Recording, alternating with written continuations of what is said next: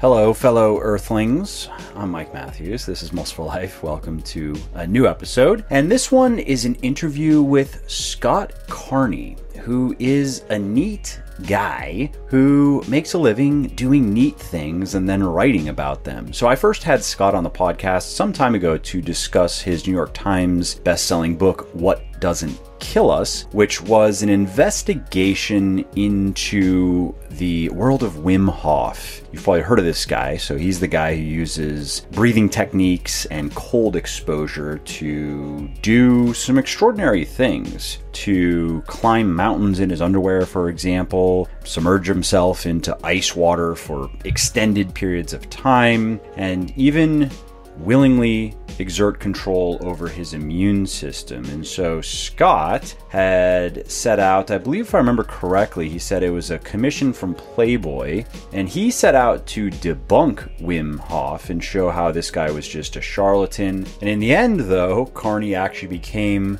an advocate of Wim Hof's and like a protege of his, and spent years practicing Wim's ways and eventually climbed a mountain with Wim in his underwear. So that was What Doesn't Kill Us. And then when that journey was over, Scott decided to take what he had learned from that and to also explore some of the questions that that whole experience raised for him. And that journey culminated in his newest book, which is called The Wedge. And in this book, Scott explores controlling your mind and your body to hijack stress, the stress response, and use that to push your limits and to experience life in a whole new way. And that's what we talk about in this podcast, including why too much comfort is unhealthy and harmful, Scott's thoughts on developing an unstoppable mindset, developing that level of grit and resilience. Scott talks about a fascinating kettlebell tossing routine that he says is one of the best ways to enter a flow state. We talk about what that means. We also talk about how you can create new neural symbols to change your experience of different sensations and more. Now, before we get to the show, if you like what I'm doing here on the podcast and elsewhere, and if you want to help me help more people get into the best shape of their lives, please consider picking up one of my best-selling health and fitness books. I have Bigger, Leaner, Stronger for men, Thinner, Leaner, Stronger for women.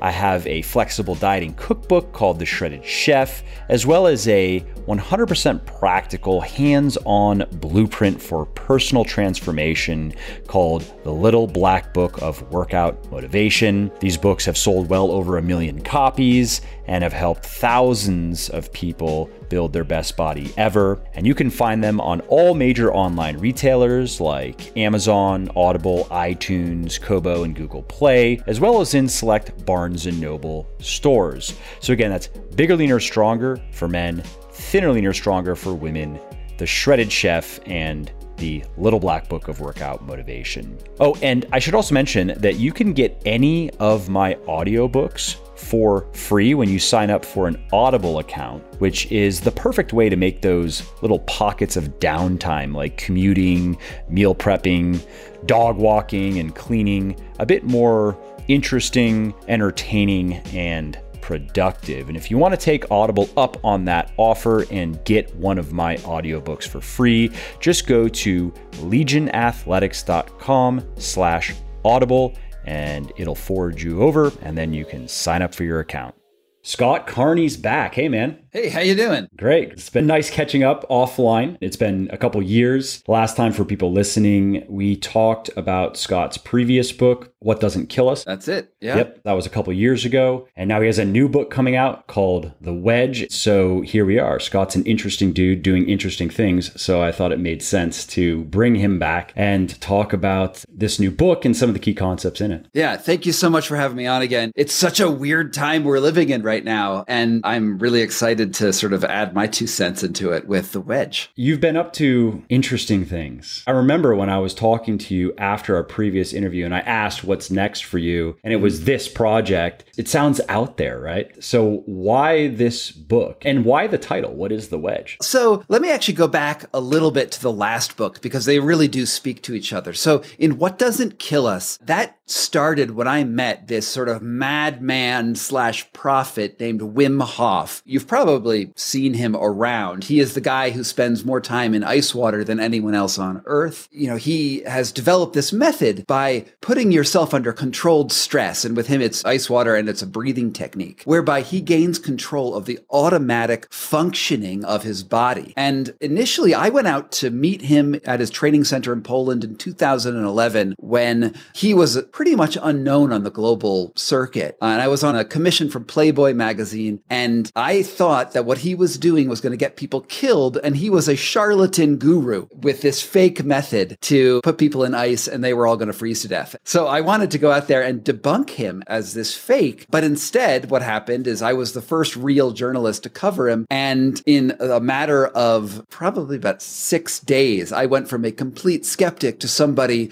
who was climbing up mountains in my underwear in two degree Fahrenheit weather and realizing that we have this internal strength that all of us can access if we expose ourselves to uncomfortable conditions. And, you know, the culmination of that book is me climbing up Mount Kilimanjaro after about six, seven years of studying his method with him in a bathing suit. It's negative thirty degrees outside. You know, my skin is just bare to the environment. And yet I persevere and I make it up this mountain. You know, it's been this epic journey. That book was like a New York Times bestseller. And I get emails every day from people saying that it changed their lives. It made them realize that they could connect with the environment and change the way they work. It was a wild ride. But at the end of it, at the top of Kilimanjaro, I'm thinking, well, I can expose myself to ice water. I can control my reactions to ice water. I can do this breathing technique that sort of really gets me deep into sort of a breathing meditation. But what else is there? What can I reduce out of my experience with Wim Hof to further the field and apply a general principle that affects everything? You know, I wanted something really big. And so I spent the next three years exploring this concept called the wedge, which is the fundamental principle of just about everything that you do. Anytime that your mind interacts with your body, there's sort of a conversation between the stimulus, that hard thing that you're up against, whatever that is, and your mind saying, oh, I can do this, or I can't do this. And how do we dig deep into that and create space between that stimulus and your response so that you have choice in how you respond? And that's what the wedge is all about. It makes me think of resilience, to use kind of a trendy term, or totally. Grit, right? Being able to persevere despite hardship. I'm remembering you were telling me at the end of our last interview that you also were kind of curious to explore if there was a possibility of, I guess a term could be a spiritual component, mm-hmm. or maybe a metanormal or paranormal component to all of this.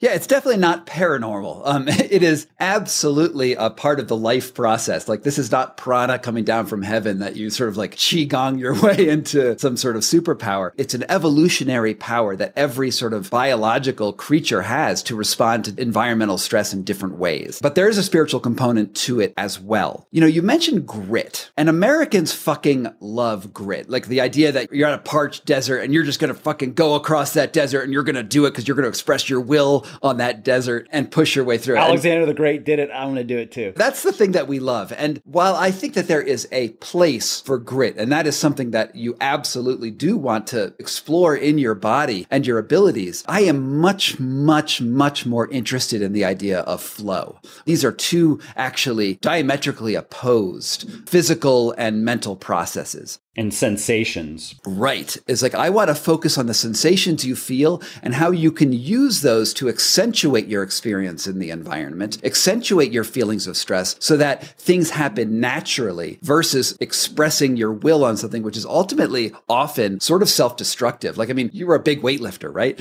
And you know that if you lift something that's too big, you can do it, right? You could do it at the expense of part of your body as you do it. And that's the wrong way to do it, right? Essentially, what you want to do is find Find ways to use those sensations, pay attention to those sensations, and then push yourself into a new place because of it. It's more about cooperation than it is about expressing your will and force. So let's get down to specifics of, okay, how most people respond to normal stressful situations, and how do they change that, and what are they trying to change it into according sure. to what you have discovered and what you talk about in the book? One of the main concepts that I found by actually going to Stanford University and meeting with um, Doctor Andrew Huberman, as well as some neuroscientists at Wayne State University, the first question that I want to know is, how do you experience stress in the first place? What is stress? Because, you know, for me, something that might be stressful for you is just a walk in the park. And I like to think about like the experience of like a soldier who had just come back from Afghanistan, who had a really rough time in Afghanistan, and comes back and watches a fireworks display in the States. And now this is a sort of a more stereotypical soldier. I don't know if this is necessarily a real one, but let's use this concept for a second. The fireworks display goes off and one person sitting in the audience loves it. And it's just this ecstatic experience of community and watching these explosions. And for the soldier who associates those noises with trauma, that could spike P T S D. Now, the issue is not with the fireworks, it's with the human response. So how do we encode those responses in our body in the first place? And how can we take advantage of them? And it comes down to the nervous system. And this is something that, if you think about the brain, where it is sitting in like this ball of fluid in your skull, it can't sense the world directly. All of those sensations that you have ever had in your life first come through your peripheral nervous system. It comes from your fingers and your eyes and your nose in these ways, and it transfers through chemical and uh, physical pathways into your brain and gets translated into sensation and emotion and whatnot. And I had to really do a deep dive into this. And it's this concept that I call neural symbols. Now, when you experience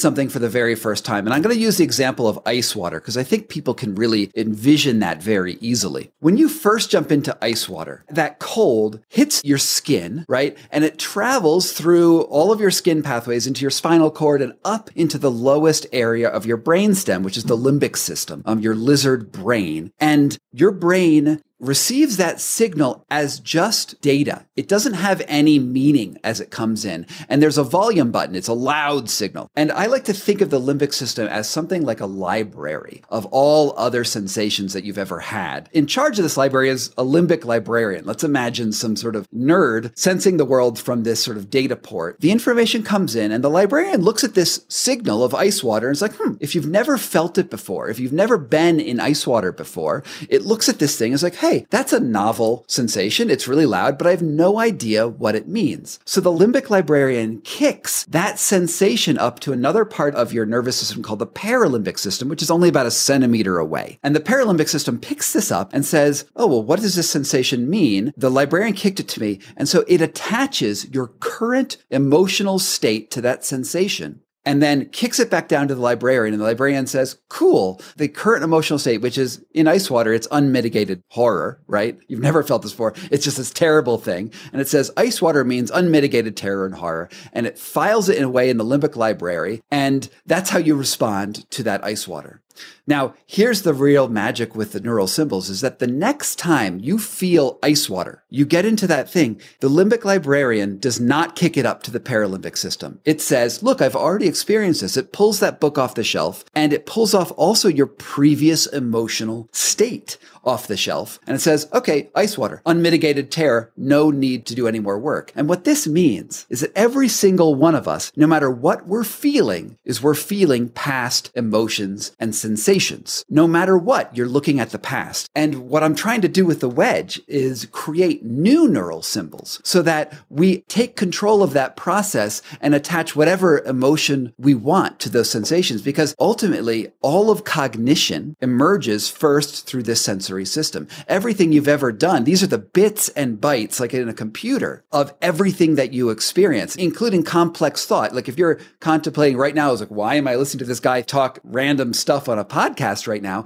That was enabled because of neural symbols, because all of the grammar, the very base of the human consciousness, is built on this process. How do you do that though? So somebody who has taken an ice cold shower before, probably many people listening, I've been doing it for a while, not because there's anything really in the way of health benefits. Even if I'm up there, I'll get up to like a few minutes in the shower. Yeah, it's super cold water. I live in Virginia, uh, winter. I can't pretend that that's the same though as take research on how winter swimming can impact the immune system. Those are people who are out there for a while though. It's a bit different than me taking a cold shower. I just do it because it wakes me up in the morning. And I think there's maybe a little bit of psychological value to doing something that I don't particularly want to do at seven in the morning or whatever. And it's become a habit. And I wrote about it and I recorded a podcast. So I'm sure a fair amount of people listening have tried cold exposure and never really got used to it. I remember one of the guys who worked with me, he would hyperventilate. That initial, that sheer kind of terror response seems to be almost hardwired. But what you're saying is that it's not necessarily, and you can change that. And if you can change that with something as raw as exposing your body to something that is very uncomfortable, that you could do the same thing with a lot of other situations in your life that you instinctively are just repulsed by, but then you can learn how to turn that into, would you say, going back to the term flow, which I assume you're using it in the Csikszentmihalyi sense, or is that something that needs to be clarified? It's very related to him, and I'm very glad that you pronounced his name because I can't do it because it's spelled crazy. I was like, huh, that's how it's pronounced. Yeah, it's very similar to that. So with What Doesn't Kill Us, the amazing thing about that whole journey with Wim Hof is that I dunk myself in ice water and I don't freeze. I actually get warmer. I actually hijack thermogenic properties in the body and shift my heating response from shivering, which is the natural response, to burning fat in water. You can actually master your biology and master the unconscious biology that you have by simply relaxing in that environment and forcing your body to do something else. So there are actually huge benefits. Even when you're doing your cold shower in Virginia, there are huge benefits, even if it's just for a minute in that shower, because with the first experience you have in it, that cold water goes on your back and it's horrible, right? It's like, oh, and you tense up. But what you're supposed to do, most people eventually will do, is you relax in that yeah. environment. And when you do that, you switch from your fight or flight responses, what they call the sympathetic nervous system, to the parasympathetic nervous system, which is your rest and digest. And by doing that one switch, you actually alter your entire experience of being in there, where you go from what could be panic, you mentioned this guy who's hyperventilating, to someone who is resilient to a stress that is standard coming from that faucet. And when you do that, you don't only master, I mean, who cares if you can fucking stay in a cold bath for a while? Like, that doesn't matter. What does matter is what that does and how that rewires your nervous system, how it rewires the way you fundamentally respond to every stress that's out there. And ice water is one way, and I love the ice water stuff. I've done that for ten years now. But you could also do this with heat. You can do this with sex. You could do this with sleep. You can do this with psychedelic experiences. I mean, you can really go out there and find anything that causes causes a sensation externally, then modulate the way that sensation affects you, because that is where you have choice. You have choice in how you feel something. And then when you have choice in how you feel something, you also learn that you have control over the automatic parts of your body that you didn't think you had control over. Mm, that's an interesting thought. I hadn't thought about it that way. And a couple comments. One is, from the beginning of doing the cold shower routine, I always was pretty relaxed. And so I only remember I remember shivering a couple times. And again, I live in Virginia. In the summer, the water's not that cold, to be honest. But in the winter, it is cold. It is ice water. And now, yes, I get in and I'm like, for the first second, it's like, uh, uh. That's my response, uh. But then I just kind of get into my routine. I time it in the beginning. I don't time it now. I just do it until I actually don't really feel the temperature of the water anymore. It just kind of feels like a shower. And then I'm like, okay, that's enough. That makes me think of what you were saying with, if you can kind of hijack the process that usually runs on automatic. And that was kind of, I guess, my basic theory in the beginning. When I looked into the research on, okay, could this have explicit health benefits? I, I came away thinking, no, almost certainly not. It's not enough exposure, but there could be psychological benefits. I didn't take it further. I didn't do the breathing. I didn't try to like tap into anything deeper than just, hey, I can become comfortable being uncomfortable. I do think there's value in that, because that does seem to be a transferable skill, which brings me to my next question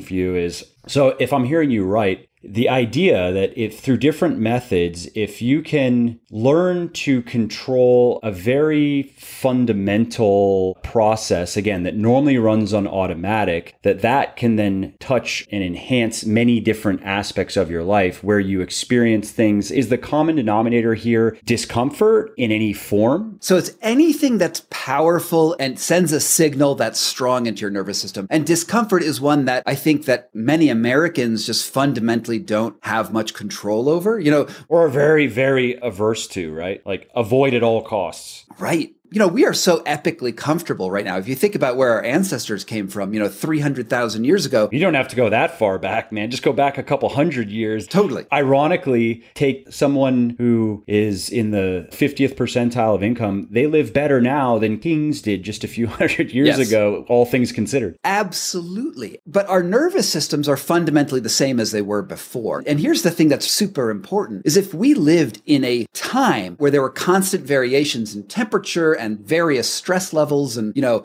actual threats, not like worrying about my four oh one k right now in an economic downturn, but I'm worried that that knight is going to chop my head off or that lion is going to come and chase me down. We're dealing with those threats that we have now, our declining four oh one k, with that archaic body. So that means you look at your four oh one k dropping, you release cortisol, you release adrenaline, you release your fight or flight response, but you're sitting at your desk. Watching a big lion go down. Whee! Right. And what does that mean? Like, yeah, that's a threat, but it's like a remote threat. Whereas our bodies were actually meant to respond. When that lion ran at you, you don't look at the graph of your declining life to respond, right? You fucking run or fight the lion, or you probably get eaten, let's be honest. But your body was primed to respond. And now when we sit and we watch that declining lion and we release that cortisol, we release that other stuff, that energy that that produces turns inward and wreaks havoc on your body. And this is why the Wim Hof method and actually all of these techniques that I'm looking at have this unexpected benefit, not only for anxiety, but actually autoimmune illnesses, things like arthritis and Crohn's disease, lupus, and anything else along those lines, because a lot of those things are caused by sort of a haywire relationship between the environment and your body. So we're giving you correct, or at least more correct, stimulus so that you have that physical output, that you can take control of these automatic things. You know,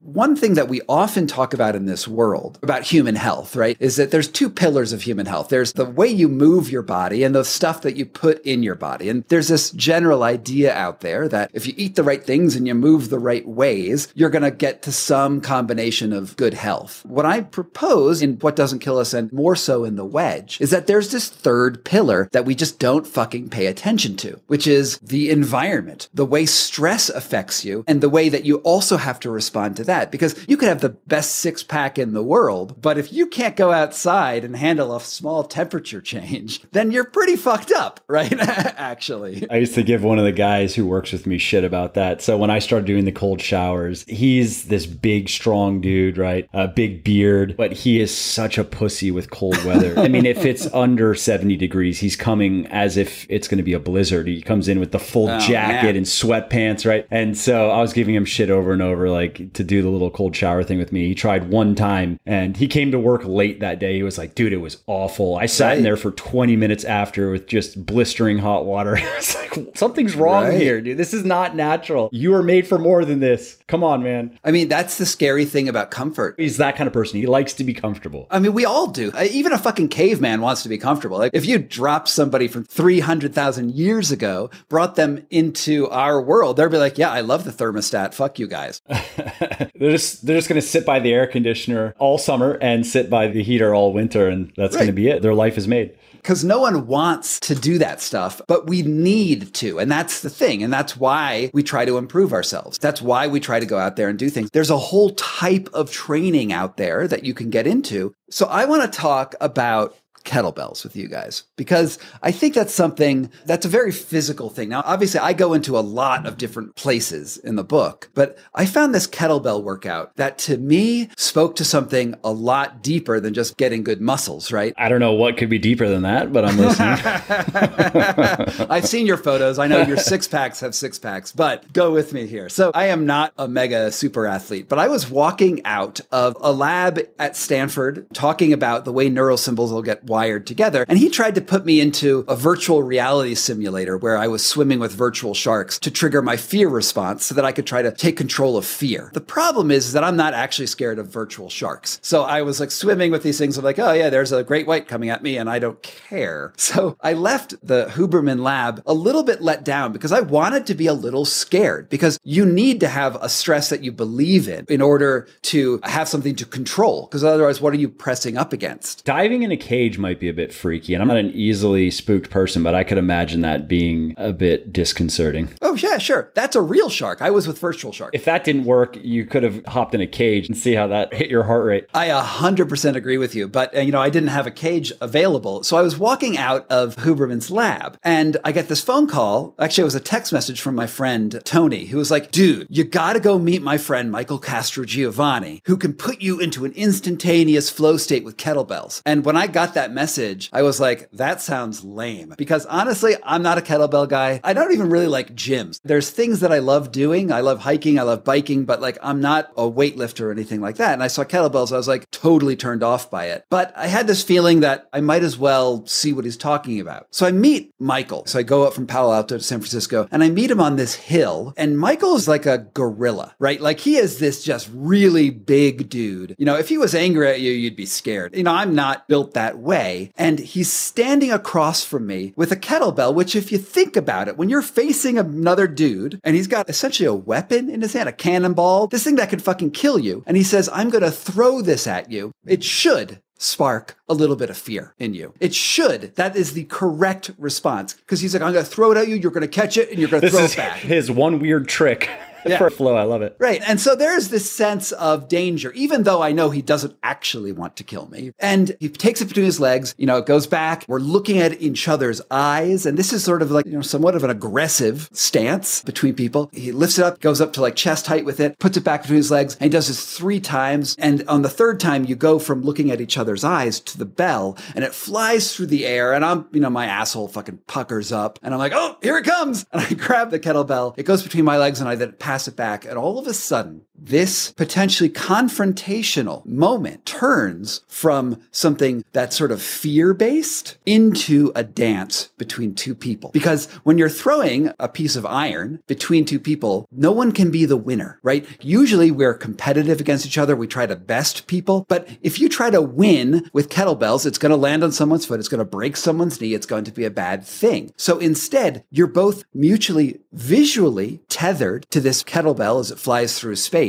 And because there is this threat, there's always going to be a threat of that kettlebell hurting you. You maintain absolute focus on that object. And because you're in focus onto a threat, you enter into a flow state where both of your movements are coordinated automatic because of that threat. And it is honestly a magical and almost spiritual experience. And when Michael Castrogiovanni throws this kettlebell, he says to you, I love you. He says to you, you throw this kettlebell with love. You don't throw it with competitiveness, betterness, anything like that, because you can infuse those physical motions and those sensations of fear. You can give it whatever emotional variance you want on top of it. Remember these neural symbols that I was talking about before. The neural symbol that's initially created is fear of being in confrontation to then being in cooperation with somebody. And it becomes a way to develop trust with another human. It is an amazing exercise. And from there, is the idea that if you've broken that negative kind of automatic response by doing something like this that allows you to associate a different emotional response to physical danger, I'm assuming this is not something that you're saying, oh, well, you need to do this every day to maintain, or is that what you're saying? Or are you saying if you do it just even one time, it can allow you to kind of break through, and then in other situations where you might perceive some sort of danger, that because you had this experience, you're now able to respond to it in a more positive or productive way than you would otherwise? Sure, absolutely. I do throw kettlebells regularly with people, and I find that it's a great way to build physical communication between people that fosters a trust between anyone. Probably could be a good workout too. Are you doing kettlebell swings essentially, but you're throwing them? You're throwing like Like three or four thousand pounds in like fifteen minutes. If you got a fifty pound bell,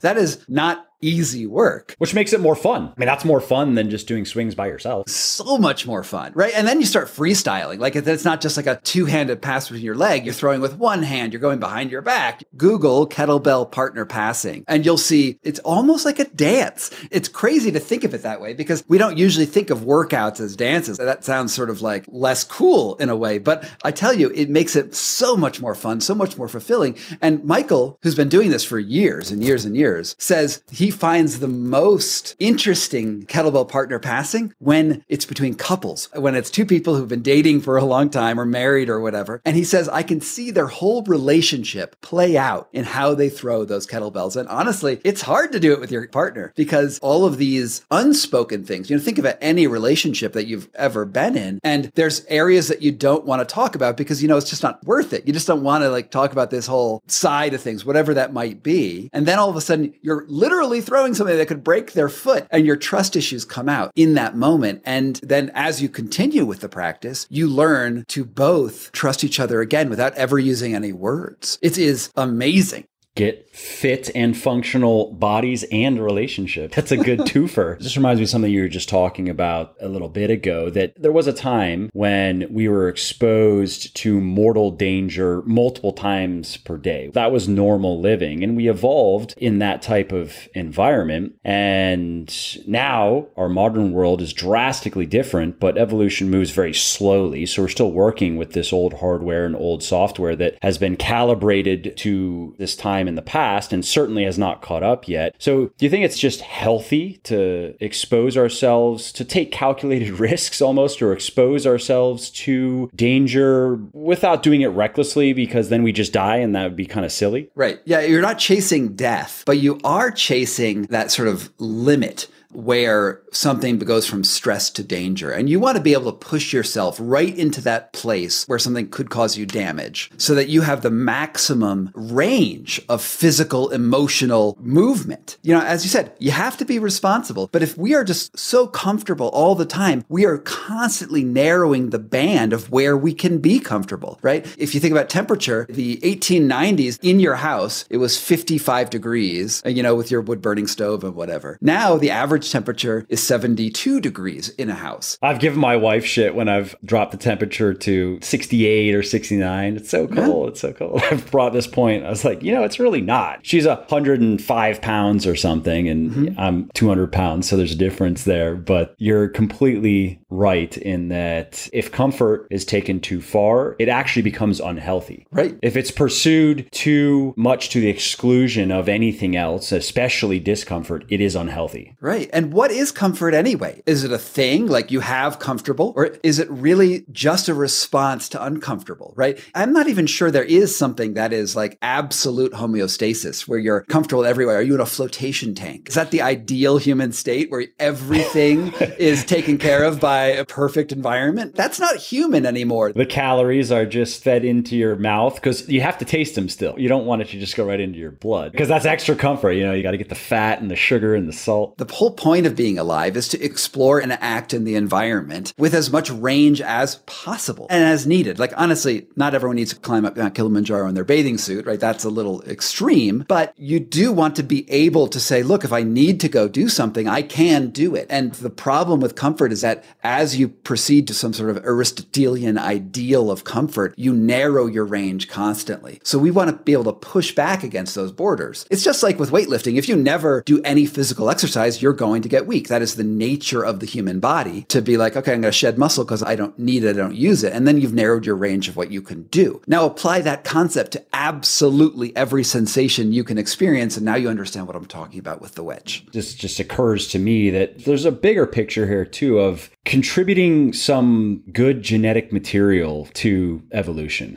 And the reason I say this is because, you know, you look at, again, modernity and how easy it is to survive and how many people are alive now who who would not be alive just even one hundred years ago. And that's good in many ways, but there's not as much evolutionary pressure now as there once was. And that's good in some ways, and it's bad in other ways. And by doing this, what you're talking about, I feel like you can take some pride in that you are willingly applying that pressure to yourself. Maybe that's going to be part of your legacy that is going to live beyond you, you know? Well, I don't think that's quite how evolution works. Like if I never work out and I reproduce, or I work out all the time and I reproduce, that shouldn't affect the genetic profile of the child. It could affect the epigenetic profile, which is the sort of environmental changes. That would be my response to that, though, is it starts somewhere, right? And correct me if I'm wrong, but what I'm saying is if you have a population of people of declining fortitude, let's just say, and they keep on reproducing and making themselves more and more comfortable and weaker and weaker and developing more and more autoimmune issues, that in time, some of these changes become more and more permanent, more and more fixed. I don't really want to go down this route because if you really push that logic, you end up in Nazi eugenics programs. Ironically, the eugenics programs started here and the Nazis just copied Very what true. we were doing.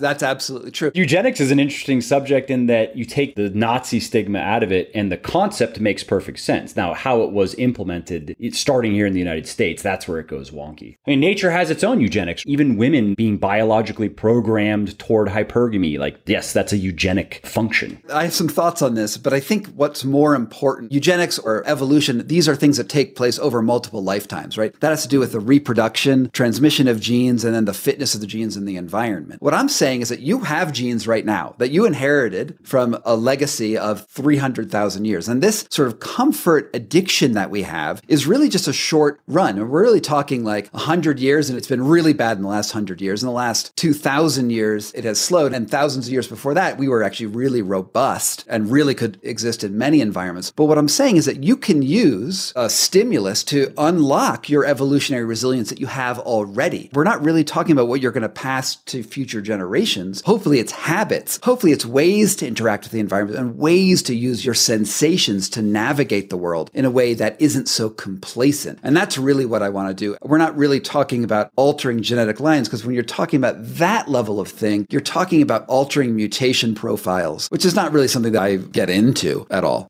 Makes sense. And I think your pitch is a lot more enticing. It's just something I've actually thought about in other contexts. And I'm like, this actually kind of reminds me of this. And my mind goes to, there's also a bigger picture, but I totally get what you're saying. Hey, before we continue, if you like what I'm doing here on the podcast and elsewhere, and if you want to help me help more people get into the best shape of their lives, please do consider picking up one of my best-selling health and fitness books. My most popular ones are Bigger, Leaner, Stronger for men, Thinner, Leaner, Stronger for women, my flexible dieting cookbook, The Shredded Chef, and my one hundred percent practical hands-on blueprint for personal transformation, The Little Black Book of Workout Motivation. Now, these books have sold well over one million copies and have helped thousands of people build their best body ever. And you can find them anywhere online where you can buy books like Amazon, Audible, iTunes, Kobo, and Google Play, as well as in select Barnes and Noble stores. So again, that is Bigger, Leaner, Stronger for men, Thinner, Leaner, Stronger for women, The Shredded Chef, and The Little Black Book of Workout Motivation. Oh, and one other thing is you can get any one of those audiobooks one hundred percent free when you sign up for an Audible account. And that's a great way to make those pockets of downtime like commuting, meal prepping, and cleaning more interesting, entertaining, and productive. Now, if you want to take Audible up on that offer and get one of my audiobooks for free, just go to legion athletics dot com slash Audible and sign up for your account.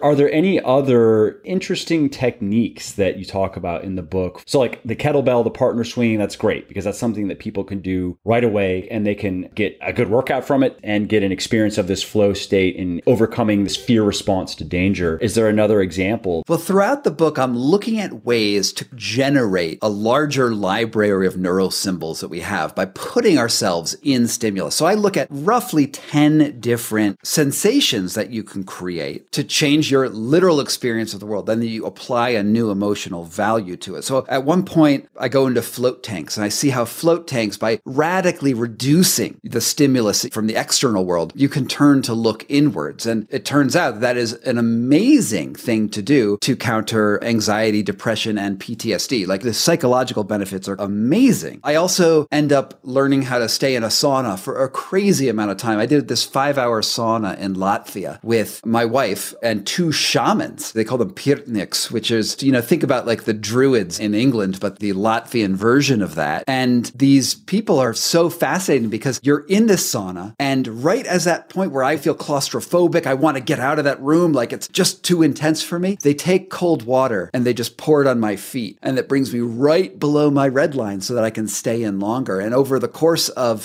four or five hours, they're doing these like weird shamanic rituals where they're adding different sensations into my sensation profile by like giving me a food, which has a very interesting flavor profile, like sort of like a bread made out of pine needles, which is super weird taste, right? But then they rub pine needles on my body as I'm in this very hot area, and I start to experience synesthesia, which is the blending of senses, so that I smell sound and I feel taste. And it's this totally bizarre experience, but what they're trying to do is confuse the way that I sense the environment to create entirely new ground up neural symbols. And we get out of it and like the world is brighter and fresher and cleaner than I had ever experienced it before. At the end of the book, I go down to Peru. Maybe you've heard of ayahuasca. I do three ceremonies of ayahuasca with a shaman where the ceremony isn't just about the psychedelic that you're taking, but it's about creating space and sounds, smells and touches and all of these things at once so that you can facilitate a really profound psychological and physiological change. You know, the whole journey with the Wedge, it sort of cracks open a way to think about your body in space in entirely different ways. And I guess the human experience in entirely different ways. Let's just talk about the general types of stimuli. I have a pretty narrow range of stimuli. My life is pretty boring. That's funny when people ask me, they're like, oh, you never do any vlogging or behind the scenes of Mike's life? I'm like, it's not very interesting, guys. Like,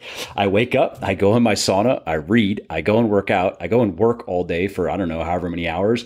I go home, I eat some food. I eat the same food every day because it's healthy and the way that I want to eat. I put my kids to bed, spend time with my wife, go to sleep, rinse, repeat. Like, that's it. It's a healthy routine, but it just makes me think of how narrow that experience is. And a lot of people have their own version of that. This is the exact opposite of that. Yeah. I'm a big fan of routines, and I'm a big fan of breaking routines. You know, you have to have routines if you're going to be a high producer minimally. Right. And I do a lot of the same things every day, but I also will find moments to have radically different experiences so that I can taste a lot of the world. Like, one of the things I talk about in the book a lot is our nervous systems, ultimately anxiety, stress, these sort of negative feelings that we have boil down to evolution. It boils down to the fundamental stress point of evolution, which is death, right? You know, you have the fight or flight response because you're fighting or flighting something that will kill you. And that turns into a sensation that you experience as a human, right? Those experiences are supposed to move you to action. But ultimately, everything you ever feel, the thing that forges those binary neural symbols is that pressure of death, you know, whether it's fear or even something like love, because love, connecting with somebody who is very close to you, fosters community, right? It fosters something that helps you survive and thrive in the world. And in this way, like, everything out there comes down to that experience of being alive, the attempt to prolong the ability to have experiences in the world, to push death a little bit further out. And one of the really interesting insights that I've had for a long time is that death is the most important teacher we will ever have. Because no matter what, none of us are going to live forever. Like, death is freaking coming. And I will promise you that if life were a song, it ends in a minor key, because death is going to suck. And if we know, and if we've truly inhabited the knowledge that we have lost this game of life, that no matter what, we're coming up against that hard limit and it's fucking over, then what does that say about what you should be doing right now? Should you try to insulate yourself? Should you try to like protect yourself so that moment doesn't come?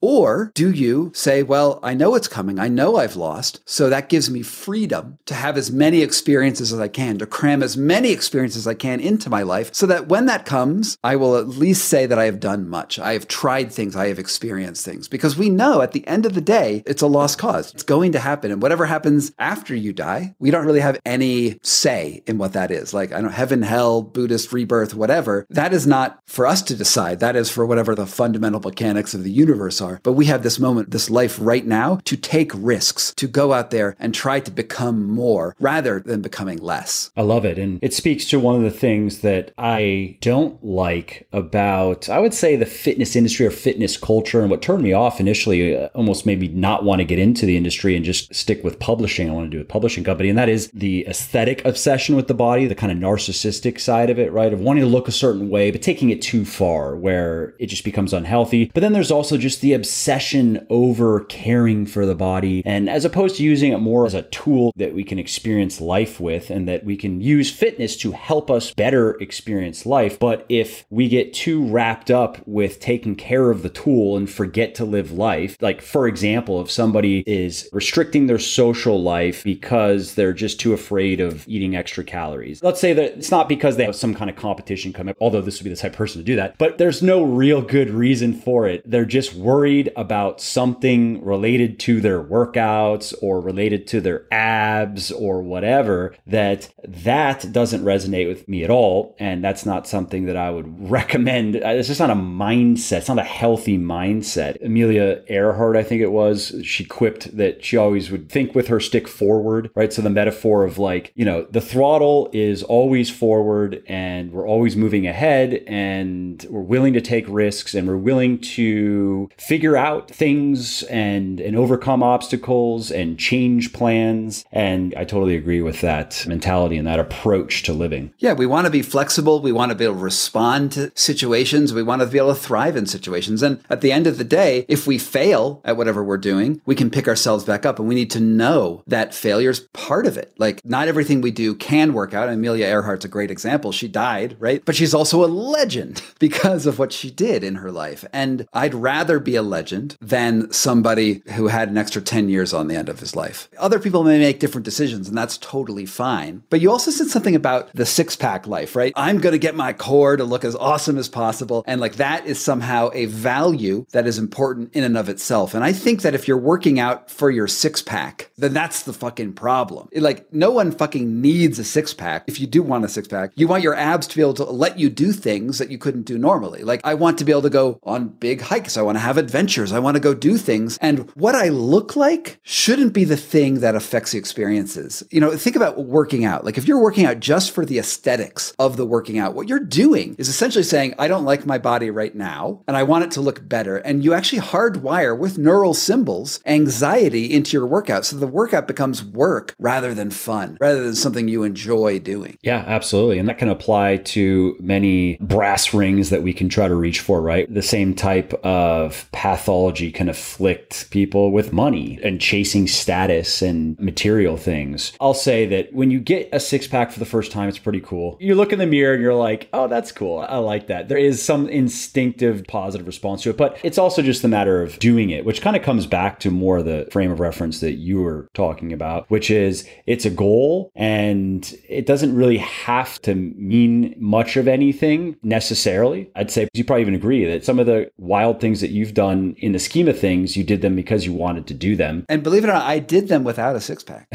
Life can be lived without yeah, a six pack. I did it. It's, I did it's it. True. uh, but but yes, it's one of those, just just my personal experience. Oh, I, people, I, I've people seen your like, photos. I've you, seen you your do photos. It, you do it the first time and you like it. I'm not going to lie. Trust me, what you're going to notice, and it's cool to hear from people. I hear from people all the time who go through this experience where they get in really good shape for the first time and they do like the aesthetic of it. That's probably half of it, right? But then the other half really becomes obvious to them that it's not so much about having the six pack. It's more, let's take, for example, that a lower level of body fat, unless it's taken too far, is generally healthier than a high level. There's a range, obviously. If you're a guy and you're in the range where you can start seeing your abs, you're in a healthy range. And if you came from a very unhealthy place before, it's not just what you see in the mirror, right? They're like, shit, I have more energy. I have more self-confidence because let's face it, like I look better now and people treat me differently. Again, and I hear from people all the time. That's a, one of those kind of hidden benefits of, let's say, getting a six pack or getting in really good shape is it does positively impact your life in many other ways. For me, I would say maybe it's also, I'm just used to the way I look, but yeah, sure. There's still a point of vanity of why I'm in the gym lifting weights. I value do a lot of the other stuff, at least as much, if not more. And it is more to the point of what you're saying about how fitness allows me to more engage with the various people in my life that matter to me and the activities that matter to me, and to be able to more richly experience the experiences that I do have, even though right now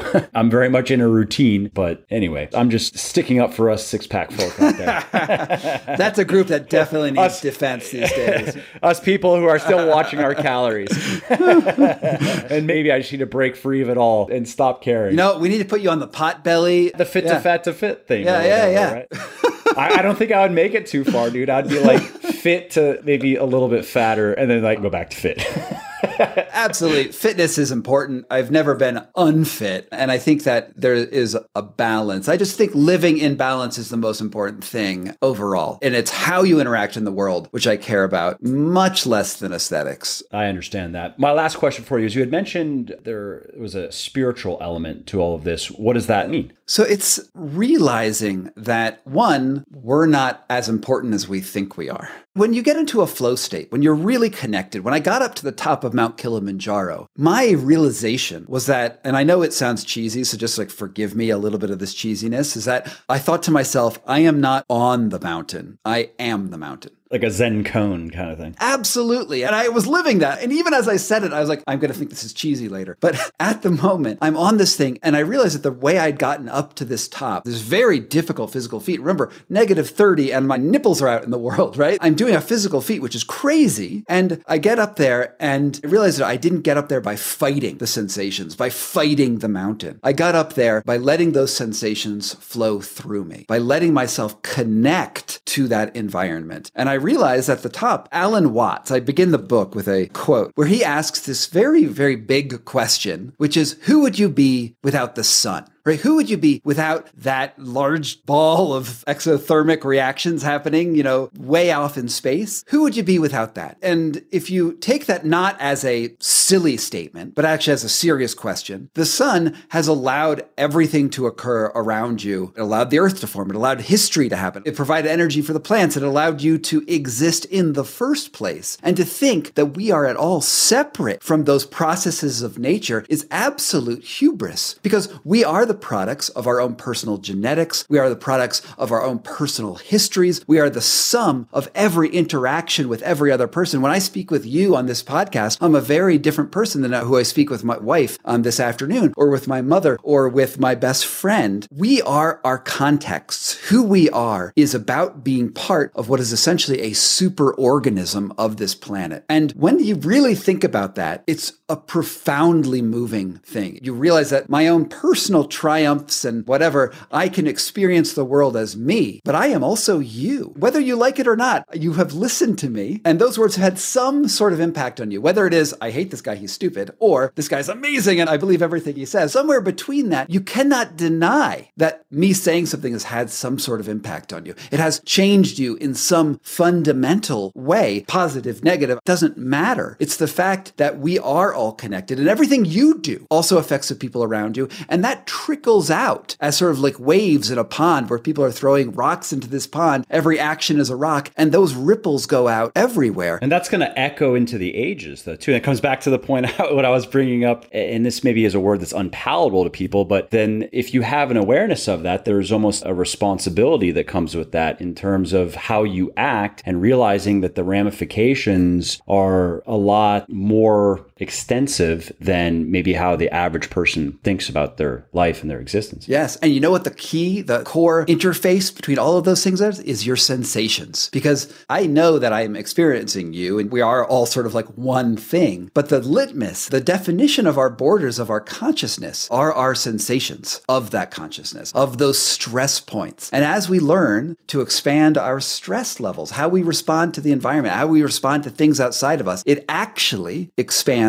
who we are as people. It makes us bigger, makes our consciousness more more, you could say, important, more impactful, more human. And that also then affects the collective yes. consciousness as well to one small degree. And that matters. People don't vote. Say, oh, what does one vote matter? No, it does matter, because collectively, if you have enough people that think that way, oh, that matters now. Right. Or if you think the other way, then that matters. So you need to do your part. It doesn't have to be voting or giving money to politicians. Same thing. One of the guys who works with me, he's a fan of Bernie Sanders, right? And he voted for him, and he's a busy guy, so he mostly is just working, but he really likes what Bernie's doing. And I asked, like, have you ever given money to him? No. That's the number one thing politicians need. They need money, right? And he's like, oh, well, you know, what does my fifty dollars matter? I'm like, no, it absolutely matters, because how many other people think that way? And then he misses out on, who knows, it could be tens of millions of dollars of funding. So it's more a matter of acting in the way that you know is right and contributing to this collective movement in this case. And I do agree with what you're saying about us being all connected in ways that we still don't understand. It's interesting to study the history of mass movements, and there might be something to the more people taking certain actions. It could be invisible, it could be unspoken, but the more people are doing things or thinking in certain ways, the more contagious that behavior becomes, whether good or bad. So my comments on agreeing with what you're saying, I think it's interesting to think about. Absolutely. Well, thank you so much for having me on. This has been a lot of fun. And I'd suggest that anyone who is out there is interested in learning more. Obviously, you can get a sample chapter of The Wedge, the first chapter, on my website, scott carney dot com, C A R N E Y, and I'm on all the other social media places. But yeah, go download the first chapter and see if you think that I'm crazy or not, because actually I need to know. And when does the book come out? April thirteenth. Well, Scott, hey, thanks for taking the time. This was a fascinating discussion. I was looking forward to it, and you did not disappoint. Great. Well, thank you so much for having me on. Uh, you know, next book, I'll be back. I like it.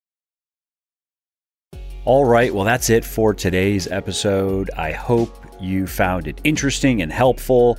And if you did, and you don't mind doing me a favor, could you please leave a quick review for the podcast on iTunes or wherever you are listening from?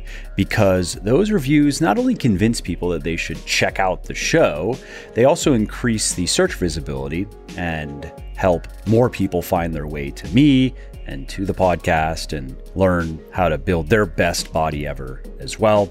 And of course, if you want to be notified when the next episode goes live, then simply subscribe to the podcast in whatever app you're using to listen, and you will not miss out on any of the new stuff that I have coming. And last, if you didn't like something about the show, then definitely shoot me an email at mike at muscle for life dot com and share your thoughts. Let me know how you think I could do this better. I read every email myself, and I'm always looking for constructive feedback. All right, thanks again for listening to this episode, and I hope to hear from you soon.